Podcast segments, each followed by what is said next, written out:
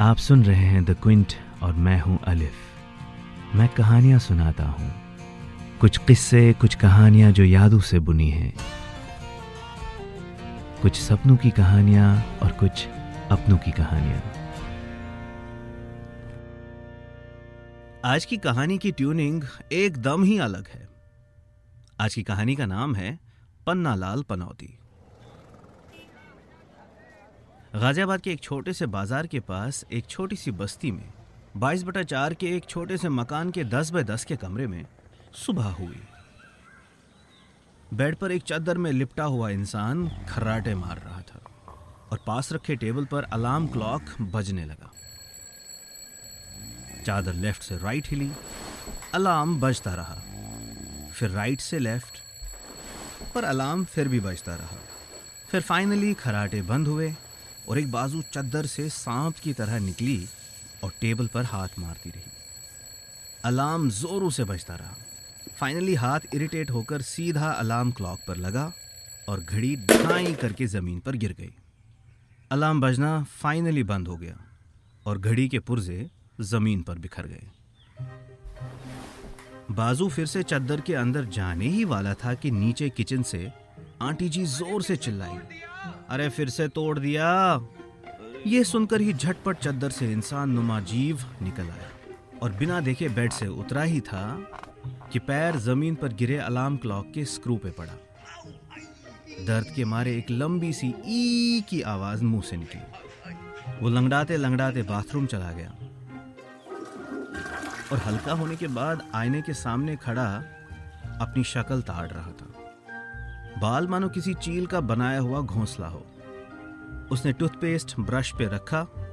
अब मुँह में ब्रश जाने ही वाला था कि पेस्ट पिचक कर सिंक में गिर गया। यह है इनका रोज का मामला। Welcome to the world of Pannalal, son of Hiralal grandson of Seth Chunnilal. Pannalal जिस दिन पैदा हुआ था, उसी दिन दुर्भाग्य की बात यह है कि पन्नालाल की नानी पिचासी पे इस दुनिया से आउट हो गई थी। तभी पन्नालाल की मौसी के चचा की बेटी के ब्रदर इन लॉ के कजिन ने यह टिप्पणी की थी कि यह लड़का तो पनौती है। हालाँकि हीरालाल ने उस दूर के दुष्ट रिश्तेदार को मुँह तोड़ जवाब देते हुए चाय की पतीली सर पे दे मारी थी।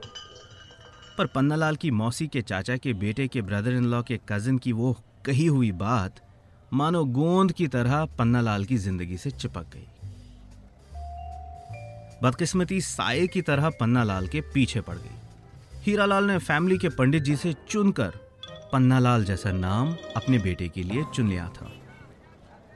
हीरालाल तीन पुश्तों से गाजियाबाद के सेंट्रल मार्केट की दुकान नौ दो ग्यारह के दूसरे फ्लोर पर आयुर्वेदिक शफा खाना चलाते थे। वो बवासीर, कब्ज और गुप्त रोग का इलाज करने के माहिर थे। लोग दूर दूर से अपने बवासीर और कब्ज का इलाज करने हीरालाल के पास आते थे। अब हीरालाल चाहता था कि उनका बेटा पन्नालाल इस पुश्तैनी काम को आगे ले जाए। पर बदकिस्मती से पन्नालाल के दिमाग का मीटर तो चालू था, पर बत्ती गुल थी। स्कूल टाइम से ही पन्नालाल स्कूल के बाद अपने फादर हीरालाल के साथ उसी शफा खाने पे हाथ बटाता था। लेकिन पन्नालाल की पनौती उसका इस काम में भी बराबर की पार्टनर रही।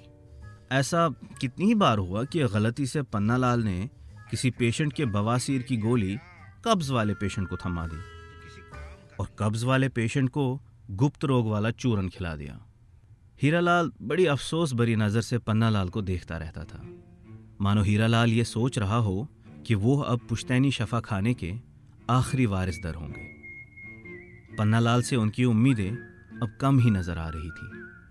जू तू करके, रट्टा मार के, चुम्बन और बाकी दोस्तों से एग्ज़ाम में कॉपी कर करके पन्ना लाल ने फाइनली स्कूल से बारहवीं का एग्ज़ाम पास किया। और गाज़ियाबाद के टॉप कॉलेज में एडमिशन होने ही वाला था कि वो कॉलेज सरकार को उसी साल मेंटेनेंस और रिपेयर की वजह से बंद करना पड़ा।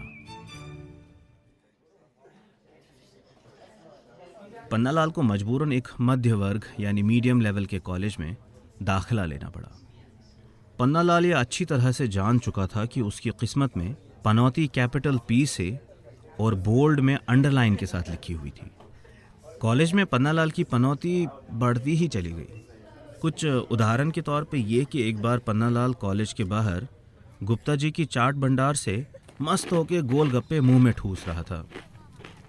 तीसरे प्लेट का आखिरी गोलगप्पा वो बस खाने ही वाला था कि बकरी कहीं से कूदती, फांदती पन्नालाल को पीछे से सींग मारकर चली गई। अगले एक हफ़्ते तक पन्नालाल की बुनियाद हिली हुई थी और वो अपनी तशरीफ़ कहीं रख भी नहीं पाया। खड़े खड़े ही जनाब को क्लासेस भी अटेंड करनी पड़ी। अगर आपको ये सुनकर अफसोस हो रहा है तो आप अपने अफसोस की पोटली बाँध के रखिए। अभी और भी पनौतियाँ बाकी हैं। पन्नालाल को क्लास में आए हर एक टीचर को सारे क्लास के सामने अपने खड़े रहने का रीजन बताना पड़ता था। और हर बार क्लास पन्नालाल की तशरीफ़ की तोहिन पर हंस पड़ती थी। अब पन्नालाल को तो वैसे इस बिहेवियर की आदत थी, पर उसे तकलीफ़ किसी और चीज़ से हो रही थी। पन्नालाल के क्लास में एक चश्मिश लड़की पढ़ती थी, झिलमिल नाम। झिलमिल पन्नालाल को बेहद पसंद थी, और अपने सीधेपन में पन्नालाल झिलमिल को दिल, कान, जान, मान और अपने सारे अरमान दिए बैठा था। वो इसलिए भी क्योंकि क्लास में एक तरफ़ झिलमिल ने अपनी सहेलियों के साथ पन्नालाल और चुम्बन वाले साइड देखकर स्माइल किया था। पन्नालाल को वो स्माइल इतनी भा गई कि अब उसके दिमाग का फ्यूज उड़ गया था। और यही वजह थी कि पन्नालाल को अपनी तशरीफ़ की पेन से ज़्यादा झिलमिल की प्रेजेंस में तशरीफ़ की तोहीन का गम था। आफ्टरऑल अपने क्रश के सामने भला किसको अपनी बेजती पसंद है है ना? पन्नालाल अपनी पनौतियों से झिलमिल को खोना नहीं चाहता था। इसीलिए शायद कई मज़ारों और फ़कीरों के चक्कर लगाकर फाइनली वो अपने फैमिली के पंडित जी के पास गए। मन में बस एक ही शंका थी कि कहीं झिलमिल को खो ना बैठूं। पन्नालाल की पनौतियाँ अभी खत्म नहीं हुई, अभी और भी बाकी है। पन्नालाल की ज़िंदगी में आगे कौन से ट्विस्ट आएँगे? क्या पन्नालाल की पनौती खत्म होगी? ये आप जानेंगे अगले एपिसोड में। तब तक के लिए मेरा इंतज़ार कीजिएगा।